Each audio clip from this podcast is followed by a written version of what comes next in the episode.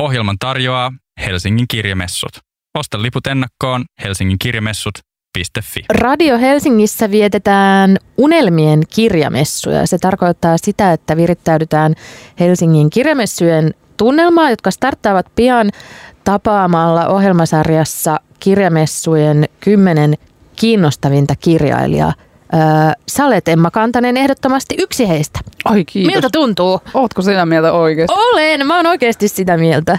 No joo, no kyllähän se sitten tuntuu ihan hyvältä. No niinpä. Ö, Me puhutaan tänään eritoten ö, sun uudesta romaanistasi, jos sata, älä tule. Mutta sitä ennen mä haluan kysyä ö, tai kuulla susta lisää tai taustoittaa kuulijoille, jos jollekulle et olisi vielä tuttu kirjailija. Ei tällaisia henkilöitä tietenkään paljon ole, mutta ne kolme, jotka kuuntelevat, eivätkä tunne sua. Niin kerro sun polusta kirjailijaksi. Oh, niin no. No aina mä oon tietysti halunnut kertoa tarinoita ja erityisesti niin kuin elää sellaista elämää, mistä niitä tarinoita voi kertoa. Että Ja sä todella pääsee- olet tehnyt sitä. Mulla on Niin. sellainen olo. Joo, joo, siis tästä pääsee tähän rumaan sanaan autofiktio, mikä on mun mielestä siis sanana ihan perseestä, koska Niin. siis, että sehän on lähinnä silleen, niin kuin sanoisiko markkinoinnillinen termi. Joo. Eihän se nyt välttämättä, onko autofiktiivinen kirja nyt sitten jollain lailla sisällöllisesti hyvin erilainen kuin täysin keksitty kirja. Mutta että, ö, niin no, tämä kuulostaa ihan kuin taisi joku opeteltu lause, mutta on jotenkin aina yrittänyt tunkea paikkoihin, minne muut ei mene. Joo. Ja siis mä oon taustaltani graafikko niin kuin siviiliammatissa. Et, et jotenkin mun mielestä se kuvakin kuuluu siihen tarinan kerrantaan. Mitä se tarkoittaa? No täytyyhän kuvan olla aina tarina. Tai no Niin. tietenkin niin kuin kuvittajan kuvan. Mä oon itse lähinnä kuvittaja ja peligraafikko. Mutta Niin ja tietenkin se peligraafikkouskin, siinä mä ymmärrän sen, tai siis totta kai se tarina on tosiaan muussakin kuvassa, mutta siinä se on jotenkin vielä semmoisena, niin kuin, että se on helpompi tällaisen ummikonkin niin kuin, jotenkin tajuta. niinpä, ja siis mä oon pitkään esimerkiksi ha- hahmosuunnittelija. Kyllähän siis pelihahmon täytyy Niin. jo kertoa ihan hirveästi sillä ulkona jollain. Kyllä. sen todella ihmeellistä, että mä saan kuitenkin sit todella paljon haukkuja siitä, että mun hahmot on hyvin yksiolehteisia sitten kirjoittaessa, mutta... Hei, Mä- kiinnostavaa. No siis joo, ehkä se liittyy just siihen autofiktioon, että kun ei haluaisi kauheasti silleen niin kuin kuvailla itsensä silleen, että Emma Kantanen on punatukkainen kirjailija. Ja, Niin. siis silleen, en mä tiedä, se tuntuu ehkä jotenkin oudolta.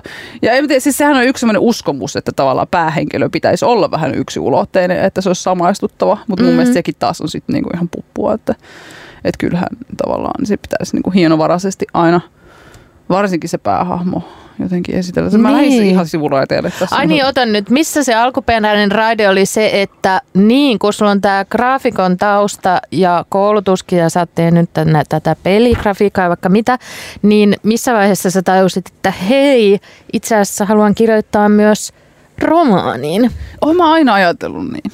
Joo. Et mä en tiedä, että missä vaiheessa tapahtui se jonkunlainen käänne. No itse asiassa yhdenlainen käänne on se, että mä aloin jossain vaiheessa opiskella kirjoittamista Joo. monissakin eri paikoissa. Ki- Merkittävin paikka ehkä oli kriittinen korkeakoulu, mikä on tämmöinen... Lähes myyttinen. Niin, sitä sanotaan, että se on kirjailijatehdas. Mm. Kaikki aina sanoo, että sieltähän sen kustannussopimus sen sait. En saanut. Mä sitten olin joskus lehdessä jonkun mun kuppasen näyttelyni kanssa ja sitten mä olin maininnut siinä jossain sivulauseessa, että mä myös kirjoitan. Niin sitten mulla otti pari kustantamoa yhteyttä ja sitten se lähti siitä. Ai, se meni niin. Joo. Joo, siis se, että se on itse asiassa kuulemma ehkä vähän tämmöinen niin nykyinen juttu, että myös metsästetään niin. niitä sellaisia kiinnostavia ihmisiä. No. Niinpä. Ja eittämättä sä olet juuri sellainen, ja sun uusi romaanikin on siitä hieno esimerkki. Mennään siihen kohta, mutta onneksi sä siis löysit myös tämän ö, tota, kirjallisen polkusi. Kohta olet tavattavissa myös kirjamessuilla tämän sun uuden romaanin tiimoilta, niin onko sellainen, että rakastan ihmisten kohtaamista ja suuria tapahtumia vai sellainen, että mieluummin kuolisit, kun menisit sinne? Kyllä mä itse asiassa niistä tykkään. Joo, miksi? No mä tiedä, mä oon kova puhumaan ja kyselemään ja mä oon kiinnostunut ihminen. Mm, Varsinkin niin muista ihmisistä, hyvin kiinnostunut. Ja ilmiöistä ja kirjoista ja muusta. Itse asiassa kirjailijaksi mä luen aivan hirvittävän vähän. Se on aivan hirveetä. Okei, kerro tästä paljastuksesta lisää. No siis kenellä olisi aikaa nykyään tehdä kaikkea, mitä kannattaa ja haluaa. Niin, Että sehän sinne, en mä tiedä, pitäisi varmaan nyt hankkia joku noista noista suoratoistopalveluista. Niin, kun se on kyllä just, että mä taas sit, mä en katso lainkaan elokuvia, TV-sarjoja. Että se pitää vähän niin kuin valita, että no se lukeminen on se mun juttu, mutta sitten ei voi pelata tai tehdä, Niinpä. mä en tiedä yhdestäkään elokuvasta mitään. Ja, niin mikä sun tommonen vapaa-ajan viettovalinta on? No kyllähän siis pelaaminen tietenkin on yksi juttu ja, Mm. ja tietenkin kaikissa riennoissa juokseminen, että joka päivä on jotkut näyttelyavajaiset tai kirjajulkkarit tai jotain. Sitten mä aina niihin kirjajulkkareihin ja on silleen, että joo joo, tosi hyvä on kirja, mä luen tämän heti. Ja sit Joo, mä lähden ikinä lue. kotiin, kotiin just lukeen tätä, että mä oon huomenna lukenut tämän. Niin. Joo. Hmm. Se on ymmärrettävää ja aika tunnistettavaakin. Mutta äh, us- silloin kun esikoisromaanisi tuli, niin uskaltiko lukijat silleen lähestyä sua ja tultiinko sulle silleen kertomaan ajatuksista siitä? Ja... Kyllä aika paljon tultiin. En mä tietenkään, mulla ei ole mitään vertailukohtaa tähän, mutta että aika paljon Niin. tuli erilaisia yhteydenottoja ja se oli kyllä aika hienoa. Miltä se tuntuu? Tuntuu tosi kivalta. Nyt sitten, kun tämän toisen romaanin myötä sitten ei ollut niin yhtä, yhtä paljon, mikä tietenkin on täysin luonnollista, koska esikoiskirjaa muutenkin markkinoidaan eri tavalla. mutta Niin, se huomio silleen, on niin suurta. Että niin kuin, no niin, mikä meni pieleen, mutta ei se varmaan ihan niin käynyt. Mikään ei mennyt pieleen, mutta äh, kuulijoille kerrottakoon, että me oltiin taannoin yksillä samoilla erään kustantamon illallisilla. Me ei siis tunnettu toisemme lainkaan ja meitä oli plaseerattu vierekkäin. Ja sitten sä heti sanoit jotenkin, kun me siinä tutustuttiin ja noin small talkattiin ja puhuttiin tästä sun kakkosromaanista, niin sit sä jotenkin sanoit ihanan suoraan, että sulla oli joku sellainen häpeän tunne, joka sulla liittyy tähän, niin kerro siitä, koska se on sellainen tunne, mikä on niin tuttu, mutta sitten usein ihmiset koittaa vähän niin kuin piilotella sitä. Joo, siis se on tämä niinku toisen romaanin kirous ainakin Joo. osittain. Et, siis si- toisesta romaanista sanotaan aina, että se on kaikkein vaikein. Niin, Ja siis onhan se nyt ihan luonnollisesti, kun ensiksi oot sen niinku koko sun niinku elämän sydänveren vuorattanut siihen esikoiseen. Ja sit sun yhtäkkiä pitäisi keksiä jotain uutta uudella tavalla. Siis kyllä mä, mä luulen, että yksikään lukija ei ikinä huomaa, jos sä jotenkin niinku käytät samankaltaisia elementtejä ja niinku ilmaisuja sun niinku seuraavissakin kirjoissa, mutta jotenkin siinä on, niinku, siinä on sit tietenkin sellaiset paineet, että vertaa sitä siihen edelliseen. Ja en mä tiedä, kaikki vaan tuntuu menevän todennäköisesti pieleen aina sen kakkosromaanin kanssa. Ainakin mulla oli niin ja on kuullut samanlaisia kertomuksia. niin kai se on aika klassinen oireyhtymä. Mutta, niin, ja, mutta siis, eh, ei, sit- tai siis täällä näissä illallisillakin, missä oltiin, niin sanottiin, että se toinen kirja tekee kirjailijan, mutta Niin. en tiedä. Ja siis totta kai mulla itselläni oli sitten kakkosromaanissa myös aika vaikeat aiheet. Se lähti niin kuin mulla koko romaani siitä, että mä ajattelin, että mä kirjoitan siitä, mitä mä pelkään tosi paljon. Ja sittenhän se pisti ajattelemaan tällaisia keloja, että ei itse asiassa me ei niin kuin ihmisinä pele, pelätä mitään niin kuin mahtaita paikkoja tai pimeää Mm. mm. niin kuin oikeasti, aktiivisesti, vaan me pelätään lähinnä muita ihmisiä ja sosiaalisia asioita ja tämän tyyppisiä juttuja. Ja sitten mä tavallaan loin romaanin, missä nämä niin kuin kaksi puolta on jotenkin tasapainossa tai epätasapainossa.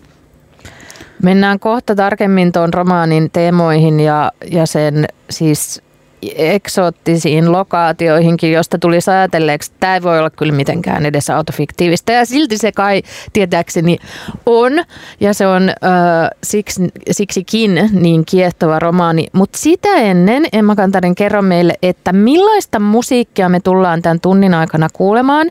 Eli millainen on sun musamaku tai miten sä valitsit äh, nämä biisit tähän jaksoon? Niin, joo siis mä en halua se ihminen, joka sanoo, että se kuuntelee vaan underground-musiikkia ja se on hienoa, mutta mulla oli tämmöinen Mutta sä kuuntelet vaan underground Ei, ei, ei, mä pääsemässä, vaan tähän, mä pääsemässä siihen, että mulla on niinku kaksi ääripäätä tässäkin. No, Että et joko ne on sellaisia niinku, vähän ehkä nolon tunnettuja ja sellaisia, että tällä kappaleella on mulle arvoa ja niin edelleen. Ja Joo. sitten toinen pää on se, että tämä on joku kahdeksan minuuttinen, kasipittinen pelimusiikkipätkä jostain, jostain syövereistä. just. Niin ja mä kumpaan ääripäähän sä päädyit No, mä- näissä valinnoissa? Mulla oli pakko valita se niinku ekat niinku luokka tästä näin, koska Joo. Mä, mä en tiedä, että, tai siis se, että kuulijat menis varmaan sekaisin, jos tästä tulee ihan hirveä tauko ja sitten jotain ihme piipitystä kuuluu. Me, tosi meidän kuulijat on hyvin aarakatseisia musiikillisesti ja äh, kaikin puolin groundbreaking people, mutta tota, ehkä se oli silti hyvä valinta, että, että me, plus meidän musiikkikirjasto ei välttämättä venyisi niin obskuureihin tasoihin kuin niin. Sä olisit halunnut viedä meidät. pelimusiikin maailma. Mutta hyviä biisejä on valinnut. Kaikki, niin, tietenkin. Kaikilla liittyy joku semmoinen henkilökohtainen tarina tai joku tommonen itteeni ja en tule koskaan kertomaan niitä juttuja. Me voimme vain arvuutella. Lähdetään siis nyt tähän musiikillisenkin antiin ja jatketaan Emma Kantasen kanssa ihan kohta. Silloin avataan Jos sata älä tule teoksen kannet. Ohjelman tarjoaa Helsingin kirjamessut. Osta liput ennakkoon Helsingin kirjamessut Fi. Radio Helsingissä vietetään aikaa unelmien kirjamessuilla. Tietenkin meidän unelmien kirjamessut sijoittuvat Pasilaan ja ne ovat Helsingin kirjamessut, joita vietetään ihan pian. Mutta nämä meidän moniviikkoiset etkot ö, keräävät meidän studion kymmenen kiinnostavinta kirjailijaa messuilta. Ja yksi heistä on täällä studiossa tänään. Hän on Emma Kantanen ja hänen uuden romaninsa nimi on Jos sataa, älä tule. Ö, millaisiin syvyyksiin konkreettisesti tässä romaanissa sukelletaan. Eli kerro, mihin tämä teos sijoittuu ja mm, mä koko ajan meinaan niin puhua suoraan tästä päähenkilöstä kuin sinusta, mutta siis miten tämä päähenkilön elämä linkittyy näihin paikkoihin. Mistä kaikki alkaa?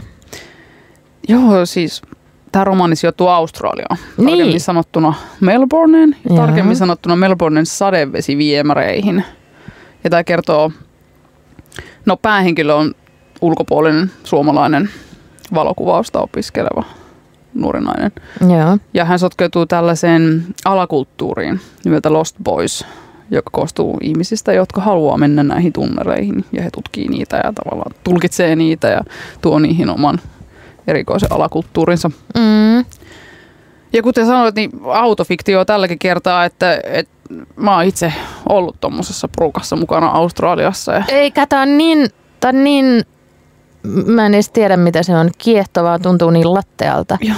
Joo. Outoa. Sitten Mut... sä siellä niin kuin hengailit? Joo, hengailin. Ja siis toihan niin kuin periaatteessa on ihan niin kuin yleinenkin ilmiö urbex, urbaani eksploraatio. Et, et on paljonkin porukoita, jotka tutkii tuollaisia niin kiellettyjä alueita Australiassa se oli jostain syystä vähän järjestäytyneempää, että siellä oli, oli just tällaisia porukoita, mutta se voi johtua ehkä jotenkin Australian infrasta tai jostain. Mutta mm.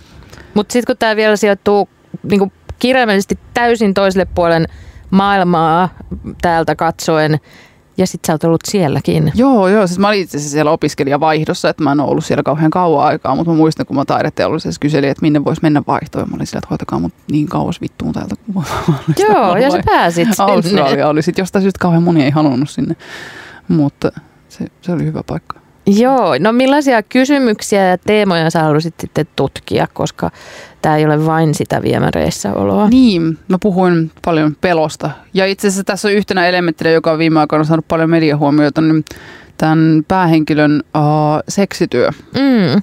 Mikä ei ehkä ole sellaista hyvin tyypillistä seksityötä. Mutta mikä tuo ehkä mun mielestä sellaisen näkökulman seksityökeskusteluun, josta niin kannattaisi puhua. Ja niin kuin, että, että sekin on, niin kuin, tämän päähenkilön reitti seksityöhön on myös yksi mahdollinen reitti. Mm, tietenkin tämä kirja antaa aika, aika negatiivisen kuvan seksityöstä, mikä ei mun mielestä nyt välttämättä ole mitenkään niin supertarpeellinen. Sille, kun olen esimerkiksi sitä mieltä, että seksityön pitäisi esimerkiksi olla täysin laillista. Yeah. Mutta äh, se on mun mielestä mielenkiintoinen, jos kun puhun tästä pelosta, niin niin kuin elementti siihen tarinaan, kun kuitenkin käy ilmi, että enemmän kuin vaikka pimeään, niin tämä päähenkilö tavallaan jotenkin pelkää niin kuin merkityksettömänä olemista ja niin kuin yksin jäämistä ja sitten hän etsii tällaisia niin kuin äärimmäisiä tilanteita ja sitten hän päätyy etsimään niitä äärimmäisiä tilanteita sieltä viemäreistä ja se tavallaan niin kuin irrottaa hänet tämmöisistä niin kuin toksisista kierteistä. Mm. Olipas nyt, mä en ole ikinä näin filosofisesti avannut mun romaania. Ei, kun tää oli tota, no, filosofista, mutta myös samaan aikaan täysin kansantajuista. Niin, no hyvä. Mutta olipas hyvä kerrankin tiivistää se noin. Niin, mm, mutta hyvin tiivistetty. No miten, oliko kun äh, autofiktiostahan me koko ajan jauhetaan sitä sanaa, vaikka me molemmat vihataan sitä, niin. niin on semmoinen todella typerä mielikuva mun mielestä ihmisillä myös, tai että kun nyt kun sitä on ollut monen mielestä jotenkin julkaistu viime vuosina liikaa ja tämä yleinen mielipide on jossain määrin kääntynyt vähän niin kuin, että Tämä on tällaista oman nalan kaivelua, Nalan että kaivelua, mitä niin. nämä onkaan nämä perusargumentit, mitä heitetään. Että se olisi jotenkin myös lähtökohtaisesti vähemmän mielikuvituksellista ja lattea. Myös jotenkin helppoa kirjoittaa, että siinähän ei ole joutunut mitään mielikuvitustakaan käyttämään, kun vaan kerrotaan, että da da da. Ja musta tämä sun romaani on aivan e- erityisen hieno esimerkki siitä, että ei, tämä ei ole mitään arvattavaa ja whatever, mutta äh, silloin kun tämä kokemus tai, tai joku osa tästä ammentaa sun elämästä kuitenkin suoraankin tai epäsuoraan, niin oliko tätä jotenkin helppo tai vaikea kirjoittaa tai oliko siinä jotain sellaista, niin kuin, että sä halusit saada jotain ulos itsestäsi tai mi- millaista se oli? No eipä tuohon voi oikein muuta sanoa kuin että sekä että. Mm.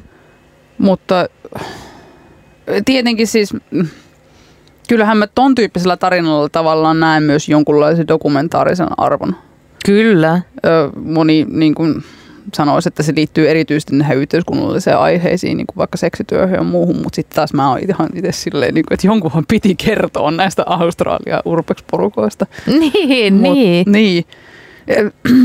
Tietenkin ei se nyt lukijalle ole mitenkään erilainen kokemus, että oli, liittyykö nämä nyt johonkin oikeaan elämään vai ei.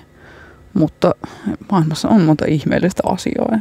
Niin ja kyllä se saattaa lukijalle olla vähän erilaistakin. Niin, sitä mä ajattelin, että koska mulla oli esikosromaanin kanssa semmoinen juttu, että moni otti sitten yhteyttä ja kysyi, että miten pääsee näihin porukoihin. niin. Yllättäen kukaan ei ole vielä nyt kysynyt, miten löydän tämän australialaisen ryhmän, mutta Jostain syystä mäkään en aio kysyä sen tarkempia koordinaatteja. Niin, se oli musta mahtavaa, kun mä lähdin Australiasta. Ja mä sanoin, että voiko mä niinku puhua tästä asiasta, että te olette Niin. tosi niinku salailevia tästä täällä, niinku, että, että, että onko tämä nyt niinku yleistä riistaa tällaisiin haastatteluihin. Ja oli vaan silleen, niinku, että ei kukaan kuitenkaan usko sua. Niin Niin suurin just. piirtein viimeiset sanat, jotka mä vaihdettiin. No tietääköhän he nyt tästä asiasta jotain?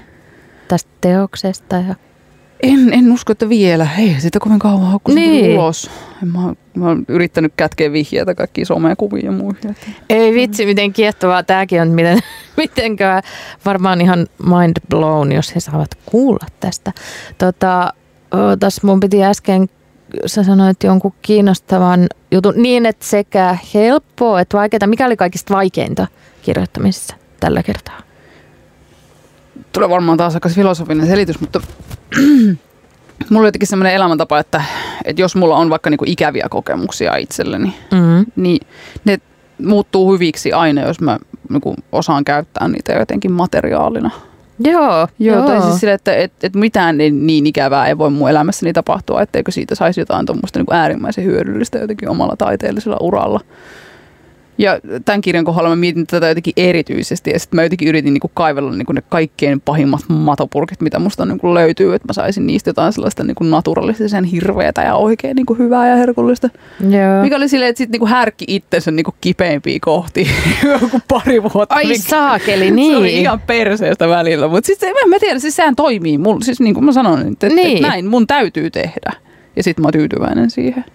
Onko sulla sitten lopuksi jotenkin keventynyt tai jotenkin, tota, onko se sellaista jotain itseterapointia tai mi, mikä se olo sitten on, kun on Onhan siis katharttinen tonkin olo. Niin, Ja tietysti tosi toisenlainen olo, että sille, että nyt, nyt sitten niin kuin ihmiset julkisesti härkineet mun kaikkein kipeimpiä puolia.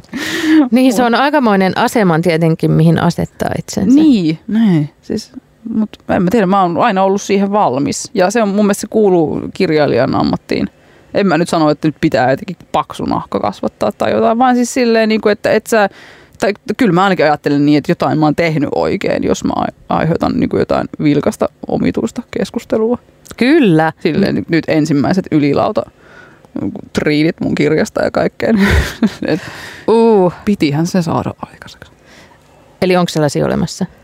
On. No mistä joo. siellä keskustellaan? No tietysti no kaikki niin kuin henkilökohtaisuuksiin meneviä tietenkin. Niin, että kun tietenkin. ei saa nykyään enää irti siitä niin kuin teoksestaan ja varsinkin mediakin on tietenkin sellainen, Mm. että Onko se just hyvä vai huono asia? mä oon aika neutraali. Mä ymmärrän, että kustantamo esimerkiksi sanoo aina mulle, että käännä se keskustelu aina siihen teokseen ja niin edelleen. Että on se niin kuin hyvä neuvo, se suojelee sitä kirjailijaa, mutta osittain siinä on tietenkin myös sitä, että kustantamolle se kirja on se tuote. Mm. se on ihan luonnollista, että he siihen kannustaa. Eikä siinä ole mitään väärää, että lehdet kiinnostuu henkilöstä. Mutta onhan se nyt, en mä tiedä, omasta mielestänikin olen ehkä, no, olen mielenkiintoinen ihminen varmaan, mutta, mutta tietenkin Sä halu- mielenkiintoinen ihminen. Niin, mutta en tiedä, ainakin itse haluaisi mieluummin aina lukea niin kuin ilmiöistä ja taiteesta ja tällaisista, eikä siitä niin kuin konahtaneesta kirjailijasta sen jonkun teoksen takana.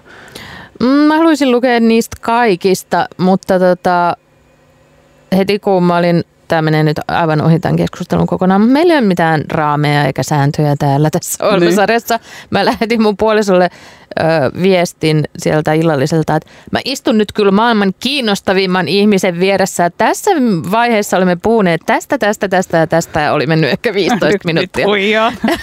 En, en. Mä voin esitellä nämä viestit sulle. No en mä kyllä voi, mutta tota, ö, joo.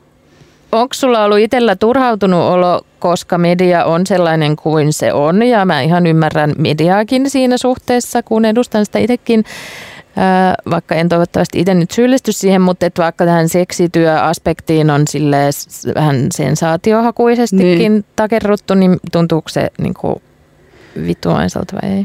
No, eh. niin. Tai siis, että, että mulle oli niinku tärkeä heittäytyä tuolla lailla sitä varten, että voisi saada mielekästä yhteiskunn- yhteiskunnallista keskustelua aikaiseksi. Ja totta kai niinku se eka, eka niinku, niinku tavallaan, mihin mä oon sitten törmännyt niinku kaikkien näiden niinku mediajuttujen jälkeen on se, että jossain ylilaudulla ollaan sille tapa itse huora. Mm, no se on kaikkeen lopputulos. Sille, että tässäkö tämä yhteiskunnallinen keskustelu nyt Niin. niin. on. Mutta se on aina niin, että sä näet tollaiset asiat ennen niitä joitain niin kuin muita kiinnostavia keskusteluja mm. Tai muita niin kuin, jotenkin niin kuin hyödyllisiä keskusteluja ennen. Ja harvahan, joka jo tuommoisesta niin kuin ulostulosta jotain saa irti, niin tulee siitä sulle kertomaan. Niin, Että se mielikuva itsellään on aina hyvin vääristynyt, Niin eikä sitä voi on. välttämättä tässä vaiheessa tietää, että minkälaista, niin kuin, minkälaisia seurauksia jollakin asialla on. Ja, ja sillähän luultavasti on merkittäviä vaikutuksia, mutta tosiaan kun ei se mene niin päin, että kukaan tulee, tai hyvin harvoin tulee raportoimaan erityisesti, että mikä on vähän toki harmillistakin, että Niin. kiitos ja tämä todella valpastutti minua jonkun asian suhteen. mutta mä oon kyllä saanut tosi paljon kiitosta. Joo, hyvä. Oon siitä tyytyväinen. Sitten mun mielestä paras kommentti oli äijältä, joka sanoi, että kattokaa nyt tota naista, että miltä se näyttää. Sillä ei ole, se on kuin maamme laulu, ei ole laaksoa eikä kukkulaa. Sitten mulla oli pakko, kom- siis mulla on semmoinen niinku sääntö itselle, että mä en mene kommentoimaan niinku mitään keskustelua, mitä mun niinku kirjoista ja musta käydään. Mutta siihen mä sanoin, että mä en ole kyllä pitkään aikaa kuullut mitään nää validoivaa mun kehosta. Että mä en niinku vaivaa ollakseni tällainen lauta. Herra Jumala. Se oli ihanaa. No oliks, näkikö se, tai vastasiko se jotenkin siihen vielä? Ei, siihen? ei se vastannut. Joo, tota, ihmiset kyllä, jos joskus menee vastailemaan jotain noihin, niin tota, häkeltyvät aika pahasti, mutta tota, mm. Mm, äh, mun mielestä hieman ikävästi kirjoitettu, mutta kiva, että se tuntui susta ihan Niin, niin, meitä on moneen junaan, mutta niin on. Tänään junassamme on Emma Kantanen, jonka kanssa puhumme Jos sataa, älä tule romaanista. Sen lisä, ja aivan kaikesta muustakin, kuten huomaatte. Mutta sen lisäksi, että ollaan vähän perehdytty tähän kirjaan, niin Helsingin kirjamessujen teema tänä vuonna on debatti. Onko sinulla kohta tuomisinasi jonkinlainen väite, josta voimme keskustella? on, on, mulla on kaksi. Kaksi? Ei pitäisi varmaan valita niistä toinen. Okei, näiden biisien aikana me valitsemme, jatkamme ihan kohta. Ohjelman tarjoaa Helsingin kirjamessut. Osta liput ennakkoon helsinginkirjamessut.fi. Radio Helsingissä vietetään unelmien kirjamessuja, joiden vieraana tänään Emma Kantanen ja tähän jakson loppuun on aika väittelyn. Ja kun mä sanon väittely, se ei välttämättä ole väittely, koska mä saatan myös olla täysin samaa mieltä sun väitteesi kanssa. Mikä se väite lienee? No, ajattelin, että, voisi ottaa tämän aiheen, että pitääkö seksityön olla laillista. Niin, koska se todella linkittyy myös tähän temaattisesti tähän teokseen. No, ö, voi vitsi, kun mä niin kuin pitäisi varmaan. Tai siis Niin. mitä sä sanot? Niin, tai siis, että eihän tämä yhtään siis mikään niinku yksinkertainen juttu Ei ole. olekaan. Niin, No mutta sulla on niin erityinen vinkkeli siihen sekä semmoinen niin kuin tieto että, sanoo, taito, et ei vaan niin kuin semmoinen, anteeksi, oli niin epäkorrektisti sanottu, mutta semmoinen, niin kuin, että sulla on myös tämmöinen kokemuspohja. Niin miten sä niin kuin analysoit itse sitä kysymystä? Niin, mulla, mulla on hyvin niin kuin eri puolilta niin kuin tätä kokemuspohjaa, että mä myös esimerkiksi tunnen paljon seksityöntekijöitä. Niin, Olen ollut hyvin läheisessä ihmissuhteessakin yhden kanssa ja olen niin kuin kuullut kauhean paljon niin kuin erilaisia näkökulmia.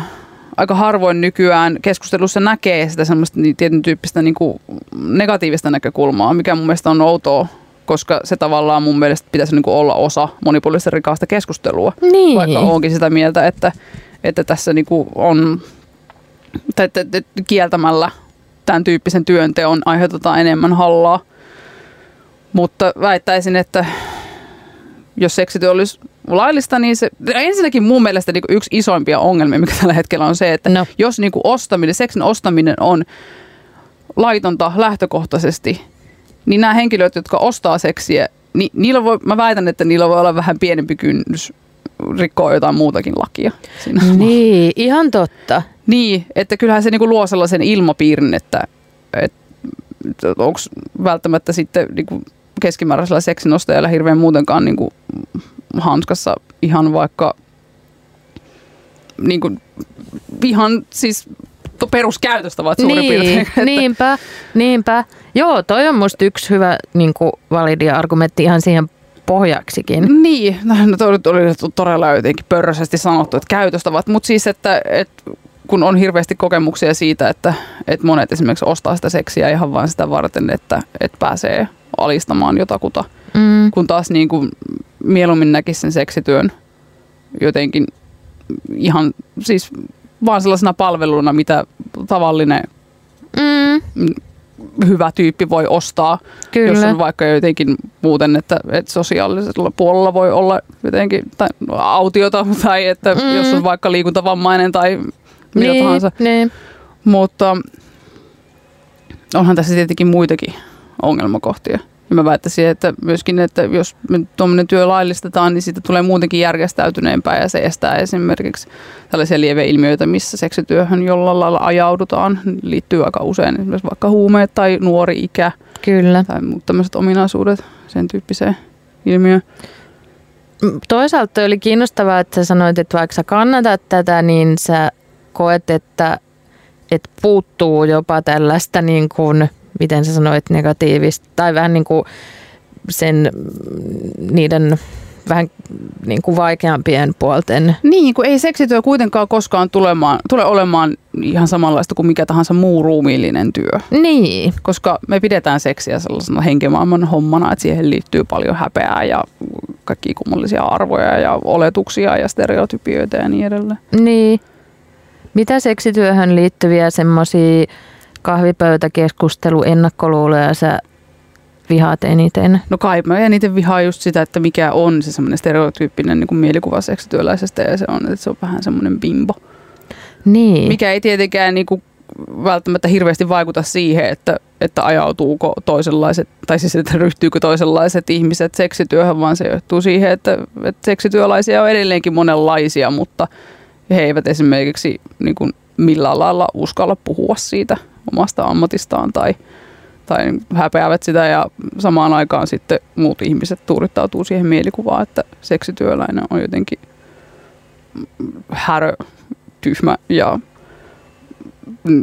jotenkin ylläpitää jonkunlaisia pettämisen arvoja tai jotain muuta tällaista Niin. negatiivista.